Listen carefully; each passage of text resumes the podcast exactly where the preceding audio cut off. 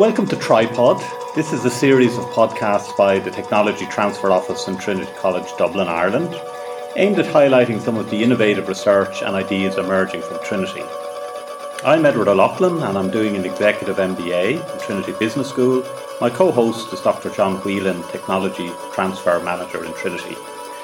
Our guest today is Professor Iris Möller from the Geography Department in Trinity and until recently she was based at Cambridge University in the UK. She's going to talk to us today about her research around the area of changing coastal dynamics, flood risks impacted by climate change, and so on.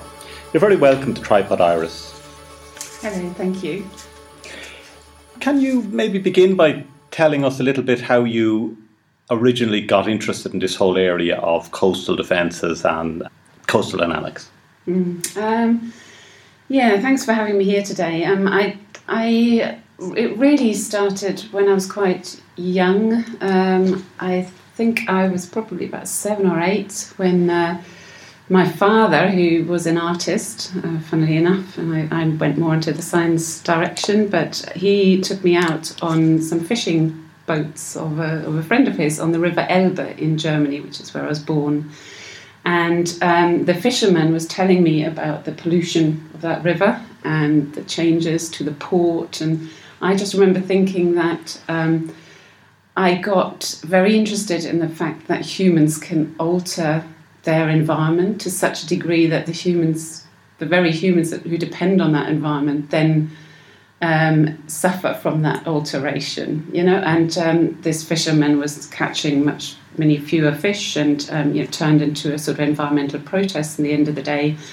Um, but I've always been interested in the interaction between humans, the human society, and the environment that we all depend on, um, and how we manage that. You know, our dependency on the environment at one point, uh, the one the time, and also the fact that that environment is very dynamic. We influence that dynamic, and we then suffer the consequences of that influence. Mm-hmm. And we still haven't really got it right, mm-hmm. I think, since then. You know, that's now a long time ago, and climate change wasn't even on the agenda then. Mm. But you can see that now, even though we've moved on and we, we acknowledge the scientific consensus around climate change and all the implications of that for the coast, for example, we are still not that much further ahead, mm. really, in terms of knowing how we can negotiate yeah. this influence we have on the environment. And, you know, we're still suffering consequences of doing the wrong thing. Yeah, like myself, like as a baby boomer, I sometimes feel like telling these millennials, we knew about this, you know, we were aware about this. Yeah. I remember getting a pollution kit as a Christmas present when I was maybe 10, you know. Yeah. This would have been in the 70s and going out taking samples and, you know, litmus paper. You know, it was well known. Yeah. And it's just, yeah, but that the key thing is the, the action was slow and now the seriousness has really come back to haunt us. Yeah. What type so of fish? You don't know what type of fish we're in. I know that's a hard question. I'm interested. In what I do know is that that same fisherman went over to Ireland oh, yeah. to start fishing in Ireland as a result of that. But I, then I stopped following these, uh, yeah. that particular storyline. But it is. I mean, it's. I guess it's through that beginning that I then decided to, you know, think about what do I want to do with my life, where do I want to go, what do I want to study, and and I chose the subject of geography for the very reason that it was the only subject that I could see that really, uh, from the outset, brought the understanding of the physical environment around us, mm-hmm. the natural environment around us, together with an understanding of how humans behave, work, you know, the human, how human society can be organised and interact with that environment. Mm-hmm. And that's how I eventually ended up, you know, with a geography degree and then a PhD that took me into the study of coastal wetlands and how they respond to sea level rise. Hmm. And could you tell us a bit how that research impacts with the the real world, as you said, to make that positive impact on the physical environment for society?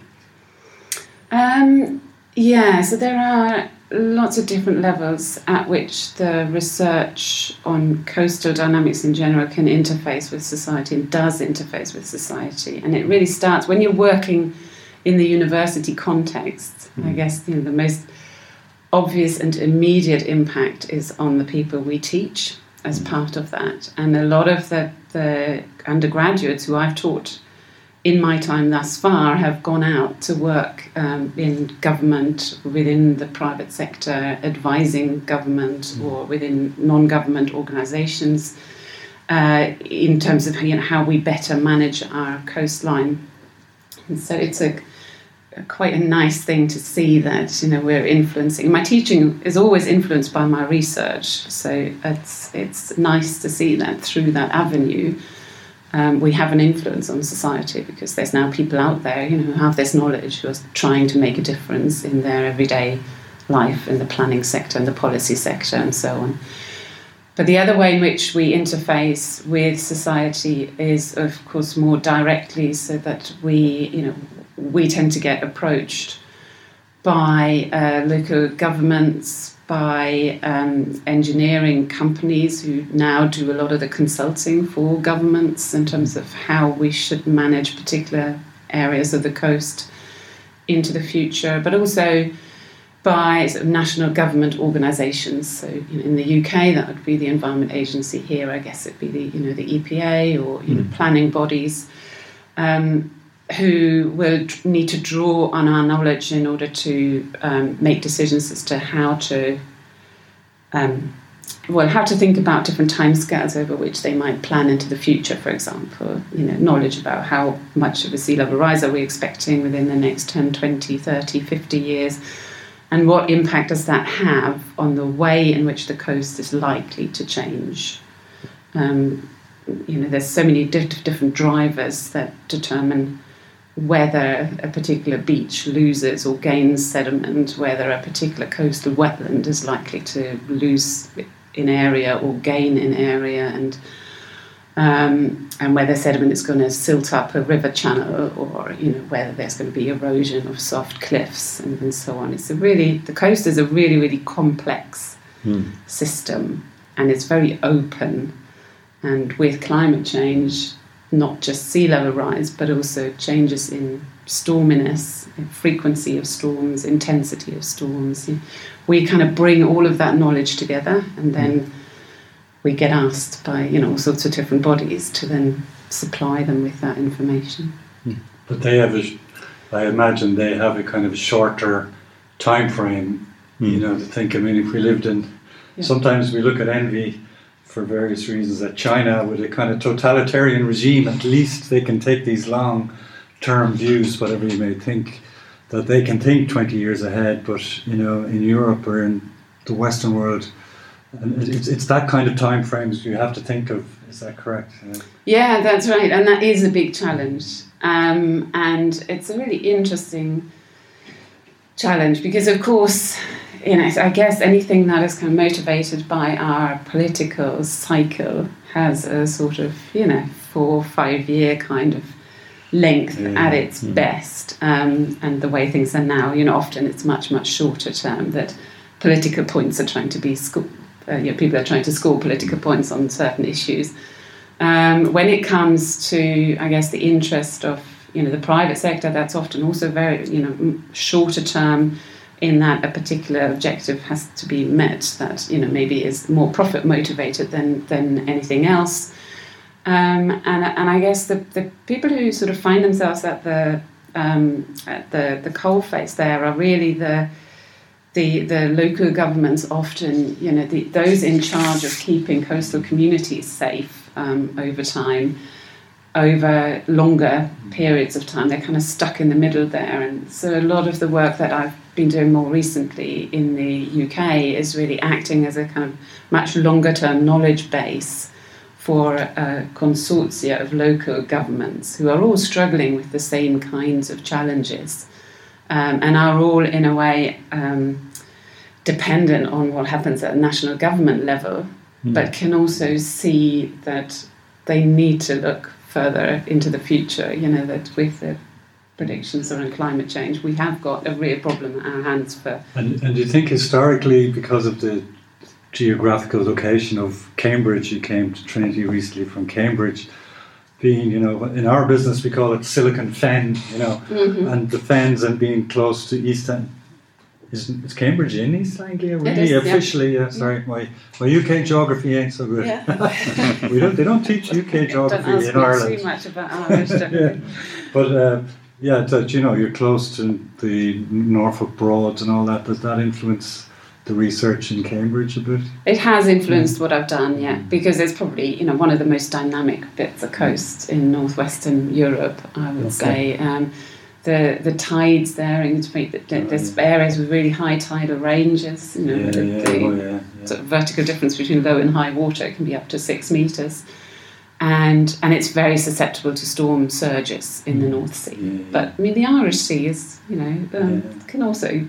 I think have its moments and Oh yeah, yeah. You forget when you live around here about tides. You know, when you get visitors. I had a visitor from Denmark recently, down in West Clare, and they were looking at ships. You know, or boats in a harbour that were, you know, the, the harbour dried out in low tide, and you know, in, in, in Denmark you just don't see that. You know, because Mm, it's mm.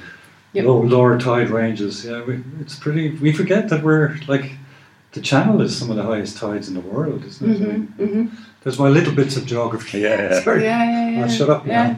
now. Uh, it's it's always surprising how little we appreciate that really, and it's always mm-hmm. surprised me to be honest in the UK where I was you know seeing undergraduates come in and teaching them in the first year, and I generally ask how many of you have you know grown up in towns that are within an hour's Yeah. drive on the coast, and not many of them have any idea about Yeah, yeah. how the tides work. Mm-hmm. Yeah, that's interesting. Yeah, I remember reading a book as a kid that the UK, the, the furthest you can be from the coast is 80 miles or something, but that's, you know, hmm Ireland would be closer, it would be less, obviously. But, Yeah, but we, we need to, I think this is another thing that we do need to try to do in addition to looking ahead uh, for longer timescales now that we have these big societal environmental challenges ahead of us, is to actually um, reconnect us with some of those dynamics at the coast that we've, you know, Yeah. begun to move hmm. away from as a general society. So it's really important, I think, that we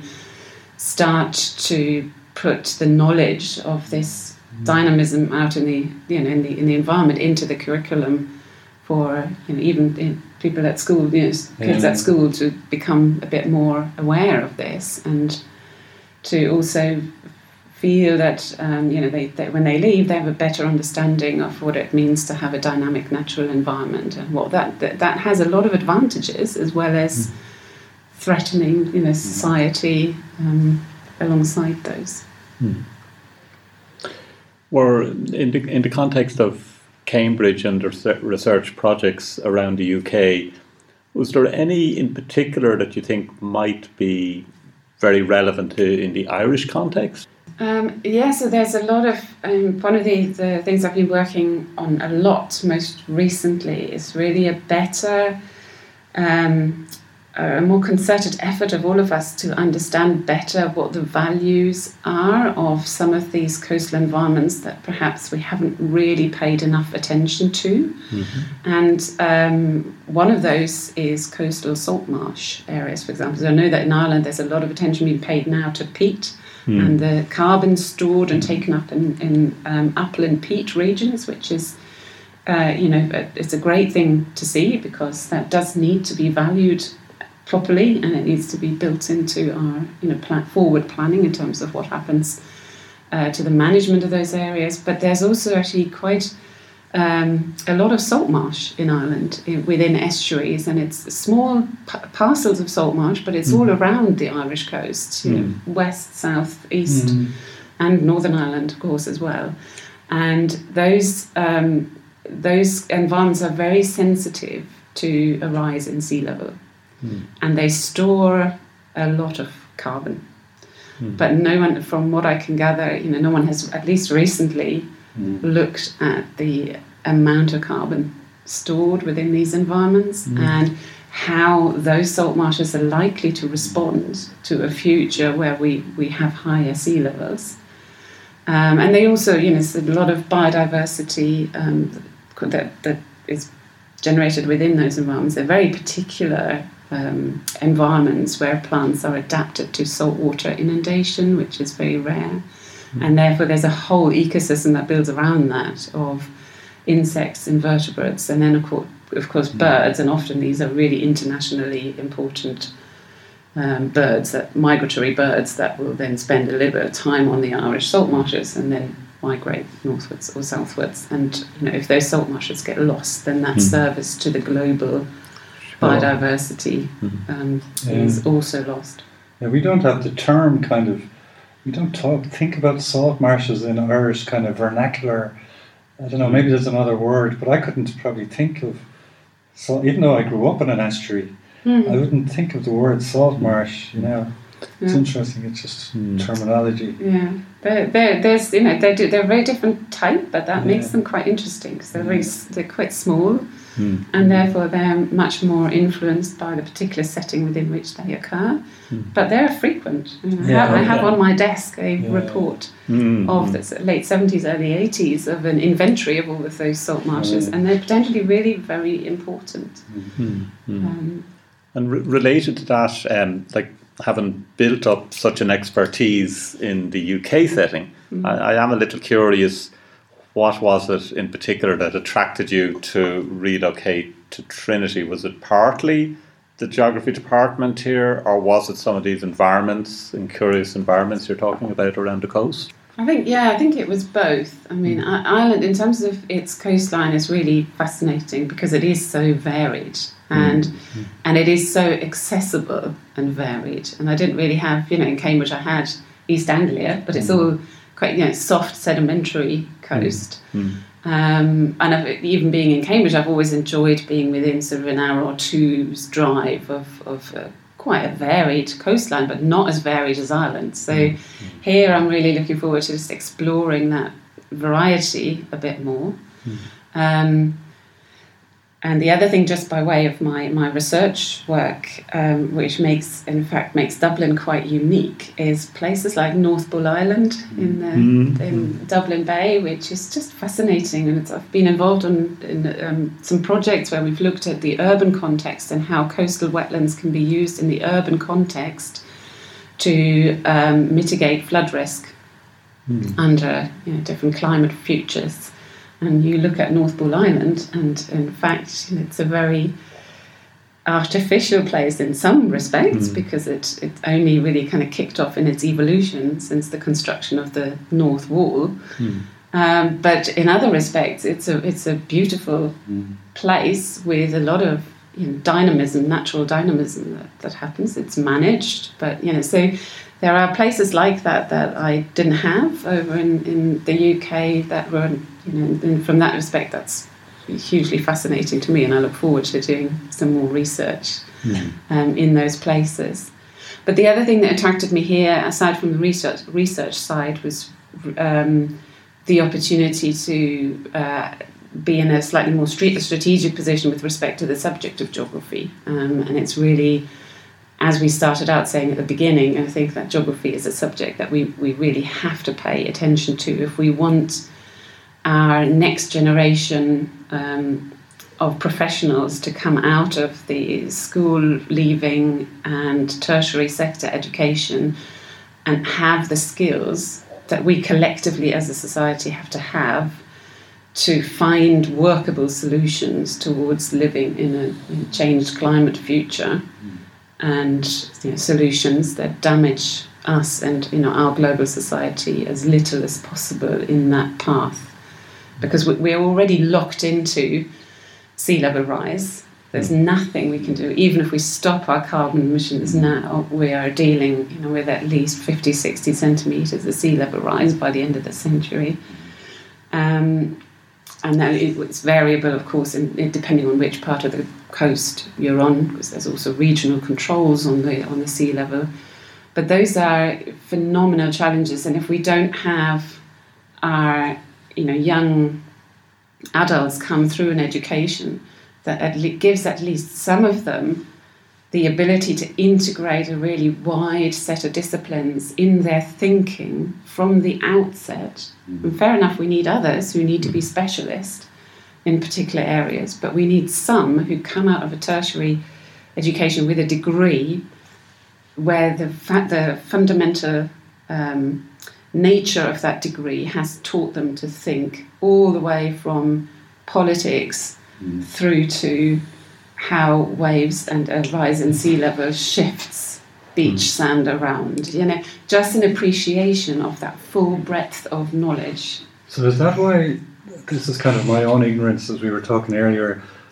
Geography traditionally sits within humanities um, and social science, and it's a bit like geology too is a little bit kind of on its own. It's more it's in STEM, but it's that kind of broad thinking approach. Is that is that historically? And do you think it's correct, or or is it just compartment? Putting things into categories is, is it a classification problem that's kind of irrelevant, or, or Um, you mean the fact that geography Yeah. sits within these Yeah, yeah. university structures? I mean, it, it makes it really difficult to, Yeah. to handle and manage. Yeah, I, I, Yeah. I, I'm really looking forward to a conversation with lots of individuals around this, and because uh, you know in Trinity it sits in the science. In some universities, geography finds itself in the arts and humanities, mm. and other universities it finds itself in the science side of things. In Trinity, it's in the School of Natural Sciences. But whichever way you mm. place it, whichever direction it's placed, it then has implications for how, mm. you know, for example, funding for research is organised, how students enrol in that subject, and it generally tends to matter whether they come from the sciences or the humanities because there are assumptions that are being made about the resources that the students need through their education, and those resources then flow to the schools and departments. And and to have a subject that is at the outset very cross disciplinary gives everybody, you know, understandably a headache in that kind of context. But I think it is something that we do need to solve, and if we don't solve it, we do that at our peril. And I, you know, it, it's um, I have just seen this in my time of being involved in teaching geography and watching graduates go out into the world and taking on job opportunities. They are all making a phenomenal difference in what they're doing because they have this very broad understanding, uh, you know, as well as some of them becoming more specialised in sub areas after this. But it's this kind of these formative years, you know, just as you leave school, and when you have your university education, I think there's something also about an individual's experience in their own life of that time that they're particularly receptive mm. hmm. to this interdisciplinary thinking. Yeah, no, it really sits between yeah both stools. And, and in Cambridge, was it in humanities? Or No, also, yeah, in the sciences. Yeah, my- I think it's because I went. I didn't go to Trinity. I went to Galway. I think in hmm. Galway it was in the art side, so the, my perception is probably hmm. a little bit different. Yeah, it's hmm. interesting. It doesn't matter. I mean, it, it, it shouldn't matter, but it does because of funding and perception. It's important. Yeah. Yeah. So I think my, my worry is that when it starts to matter so much that it affects the um, the efficiency of working, you know, within that discipline, or even the future of that discipline, that would be awful. You know, if a discipline hmm. struggled Yeah. just because of the structures around it, even though it makes complete sense to have it. Hmm. Yeah. Hmm.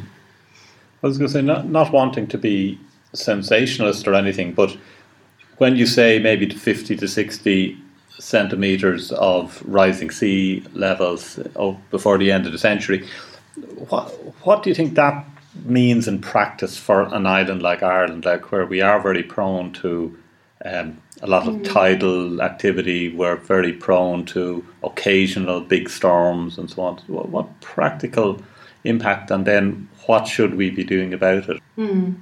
Um, yeah, so this is always the thing where you're thinking about a process that's very slow and gradual. Mm. That rise in sea level will not, you know, it's, it's a gradual, mm. slow process. And actually, what matters much more to an island like Ireland is mm. is and where Ireland is positioned here in the mid latitudes with you know strong westerly winds and storms tracking across from the Atlantic, and sometimes you get the um, tropical hurricanes that you know turn into uh, Atlantic storm hmm. systems.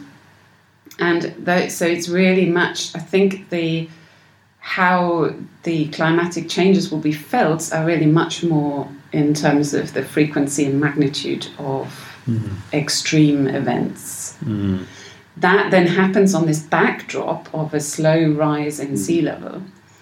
And coastal environments, natural coastal environments, you know, places like North Bull Island, you know, but other other sort of sedimentary landforms will slowly adapt to this kind of slow rise in sea level, but it can be punctuated by these extreme events because mm. they, they are the events when a lot of wave energy is thrown at the coastal landscape effectively, when a lot of sediment can be released, transported somewhere else, and deposited somewhere else, and so on. So it's understanding how these extreme events Mm. will cause erosion and shifting of landforms and sediments. And if we understand that better, then we can understand better how coastal property and infrastructure is put at risk Mm.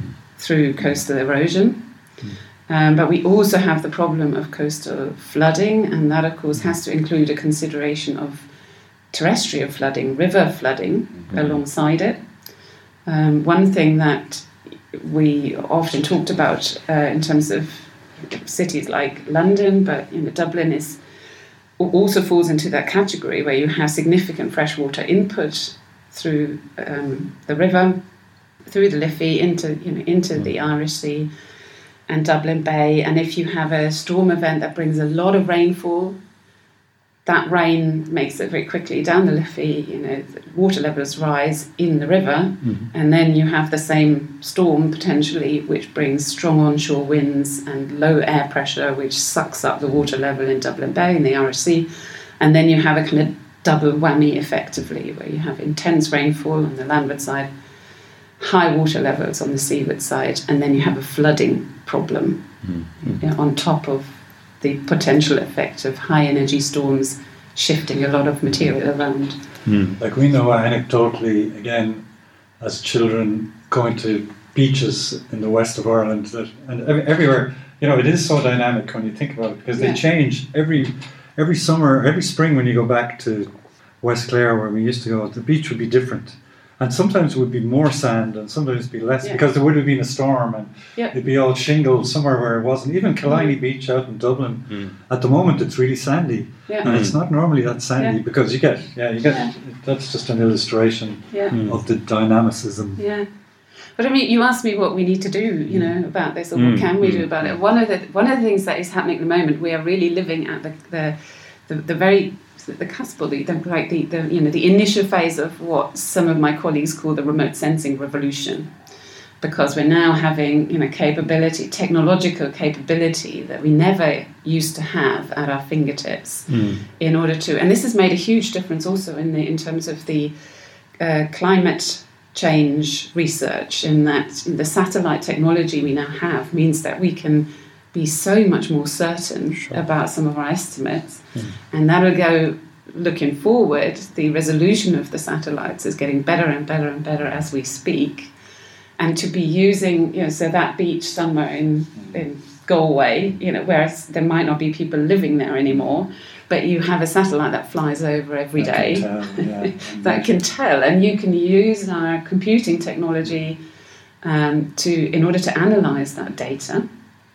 You know, we're now using artificial intelligence to start to use the data that we gather hmm. across larger areas of the coast from satellite to see to predict whether we can learn something about, you know, okay, something changes here as a hmm. result of these weather patterns and that history of weather that preceded this event.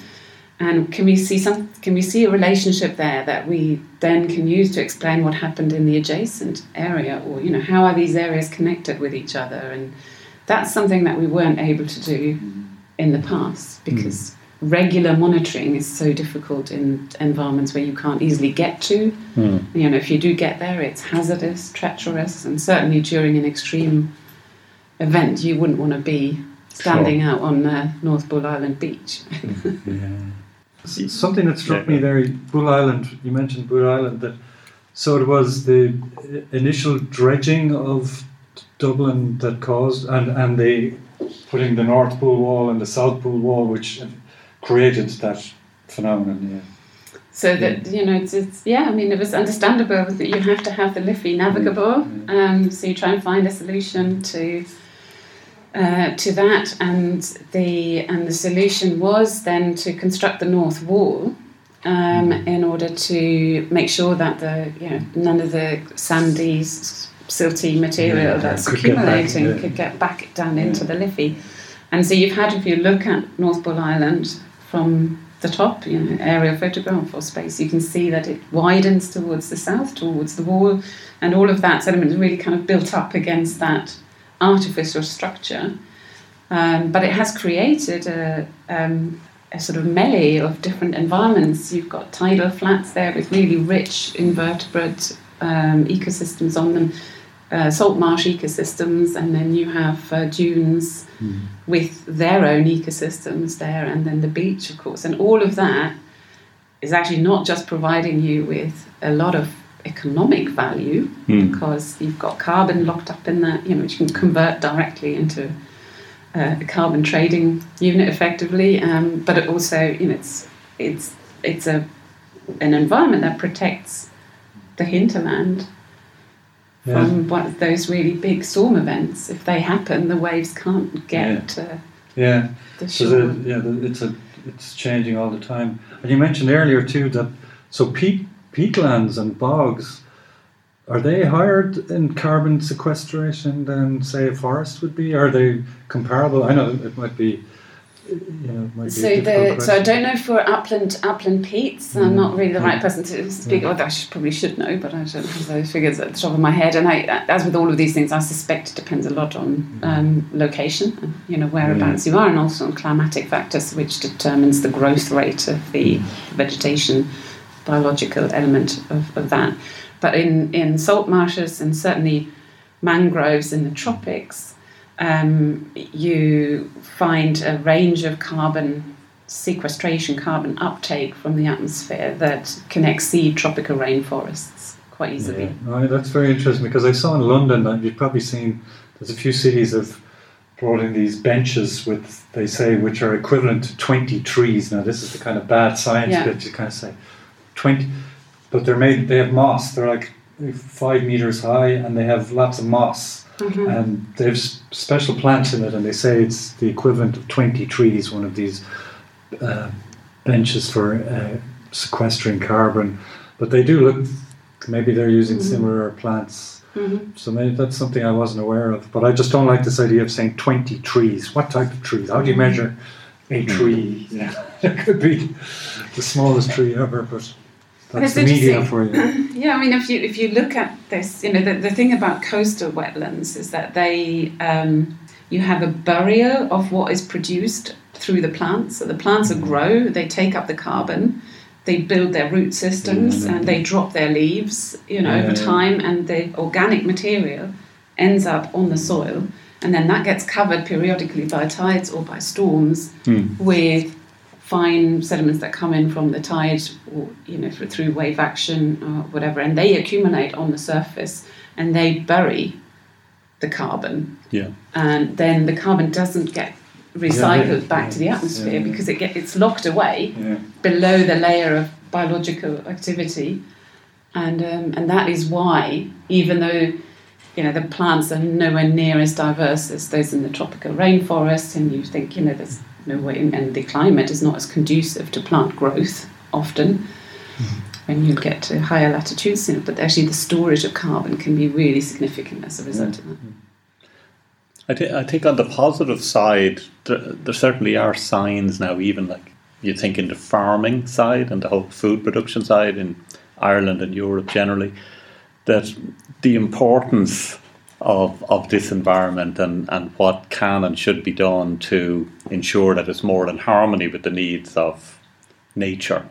And so I think there is hope for, for better protection of these coastal areas and because I think it's, it's it's becoming a broader understanding and acceptance. hmm Yeah, And the tourist value is, you know, there's so much values yeah. other than I think it's deep, deeper. I Yeah. think that there's a deeper concern, like with the movements we're seeing now. Yeah, Yeah, and I yeah I think we are now beginning to recognise that just to value the natural environment in monetary terms is always dependent on what at that particular time in our human history we regard as a marketable thing, um, and that may change. You know, 30 years ago, we didn't have carbon trading, we didn't have that kind of way or that currency available to us, and who knows, you know, what the future might hold. And and it's actually if we wait that long mm. until we've recognised something else and realised that we can somehow convert it.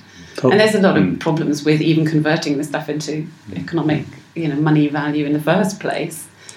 Mm. But the recognition that we need this, those environments in order to sustain humans on this planet is mm. there regardless. Yeah. You know? yeah. But the argument sometimes that comes up is that it does happen so gradually that it creates opportunities you know, elsewhere. You know that it, okay, mm-hmm. you may mm-hmm. lose a salt marsh here, mm-hmm. but you'll create one somewhere else, mm-hmm. perhaps. And again, maybe that's where the artificial intelligence and the modelling comes in. Yeah.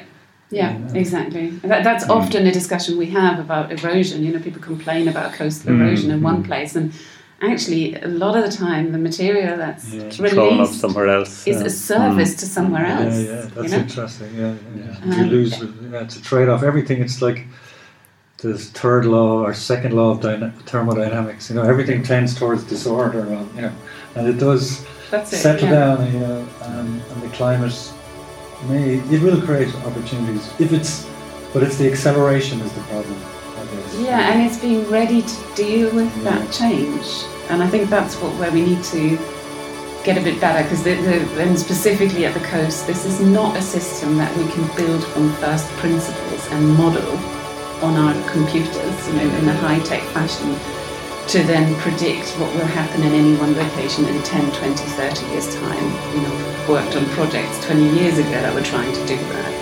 Mm. And the longest they were able to run their model, you know, looking at every single tide and every single wave that moved around over this beach, and then try to simulate where the grains of sand have moved to, and, and you, you, you very quickly lose the ability to predict because it's so sensitively dependent on the initial condition you put in, and it's also very dependent on just the variability. It's an open system. We simply don't yeah. know exactly which storm is going to follow which. Mm. Whether you're going to have two big storms in succession, or you know whether they're going to be several months apart. Mm. So we need to then get much better at observing what's happening and then learning from that. So I, I put my money on the the kind of data driven yeah. knowledge that we get, which means that if we look more towards the, the acquisition of data. And that does, that's not just remote sensing, but it's also the digital sensing technology we now have to observe the environment. Mm. But I, I'd link that back a little bit also to what you were saying earlier about the importance of young people and the public in general having a better understanding of geography. And geography is all about change, as you say. And like yeah. even though we're saying it's speeded up a little bit, listening to you, to you made, it made me think about uh, this summer I went to Ephesus in Turkey. And Ephesus was in a bay and right beside the sea, and the ships, Roman ships, used to sail in there. And now you're you're driving quite a distance before you reach. Oh, yeah, so and and similarly in Finland, years ago, I remember going to a castle between Helsinki and Turku, and it used to be on the coast Mm. It was on an island and protected by the water. Now it, it's you can't see the sea from it. So things have always been changing, yeah. but just a, a bit faster. Yeah, and and you always have um, you know regional variations in mm. that. You know those all those examples can be explained through yeah. tectonics and sure. you know this. Mm. So we tend to talk about these things in a very general sense, and actually it requires you to have very very local knowledge to yeah. to mm. you know manage the impacts of the future scenarios that might play out in those individual places, and that's where I think geography also comes in. It's kind of it's it's asking these questions as, as to this is the general principle. Mm. But if we apply this general principle to this location versus this location, you know, what, what, what are the different things we have to think about? What are the what are yeah. the factors that cause us to have this variability in space? Yeah, that's the key kind of takeaway I'm getting from our talk, you know, that mm. it's this generality, or yeah, it's kind of observation and it's such so diverse you know the model. There is prob- there is no pure scientific mathematical model that that could that could match it, and you just have to keep to keep keep working with it, trying to improve and being aware. And there seems to be opportunities for kind of citizen science and crowdsourcing of information. If people could be observing, it'd be great to get all the primary schools in Ireland on the coast to start sending you data Yeah, or yeah, something. yeah. You know, I, I, I imagine.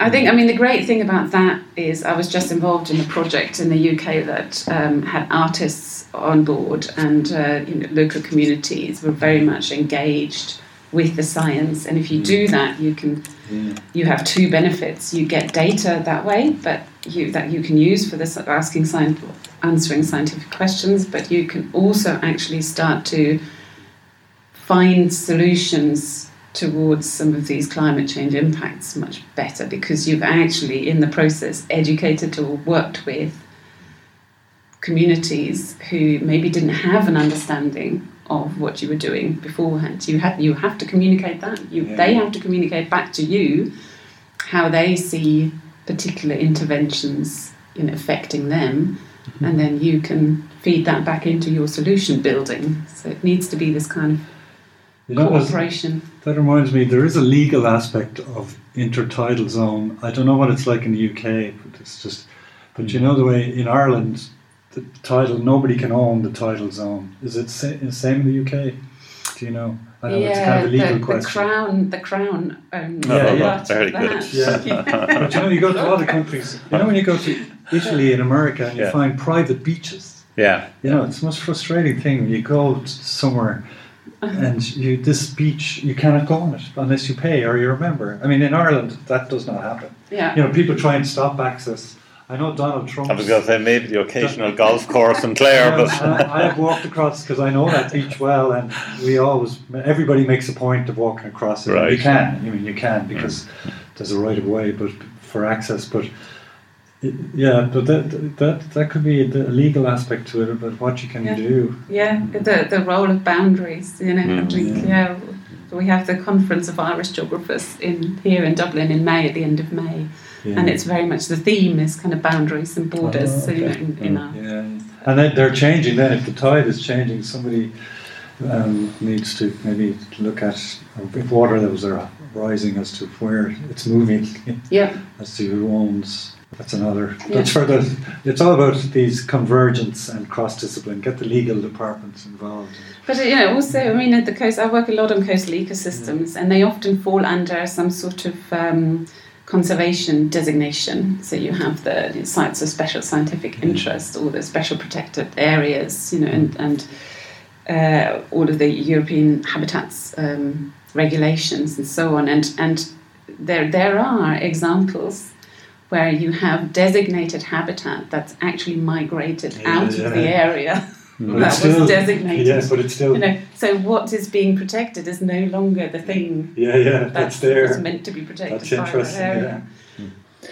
if people wish to get in touch with you online about your research or some of your work, um, how, how could they reach you or find out more?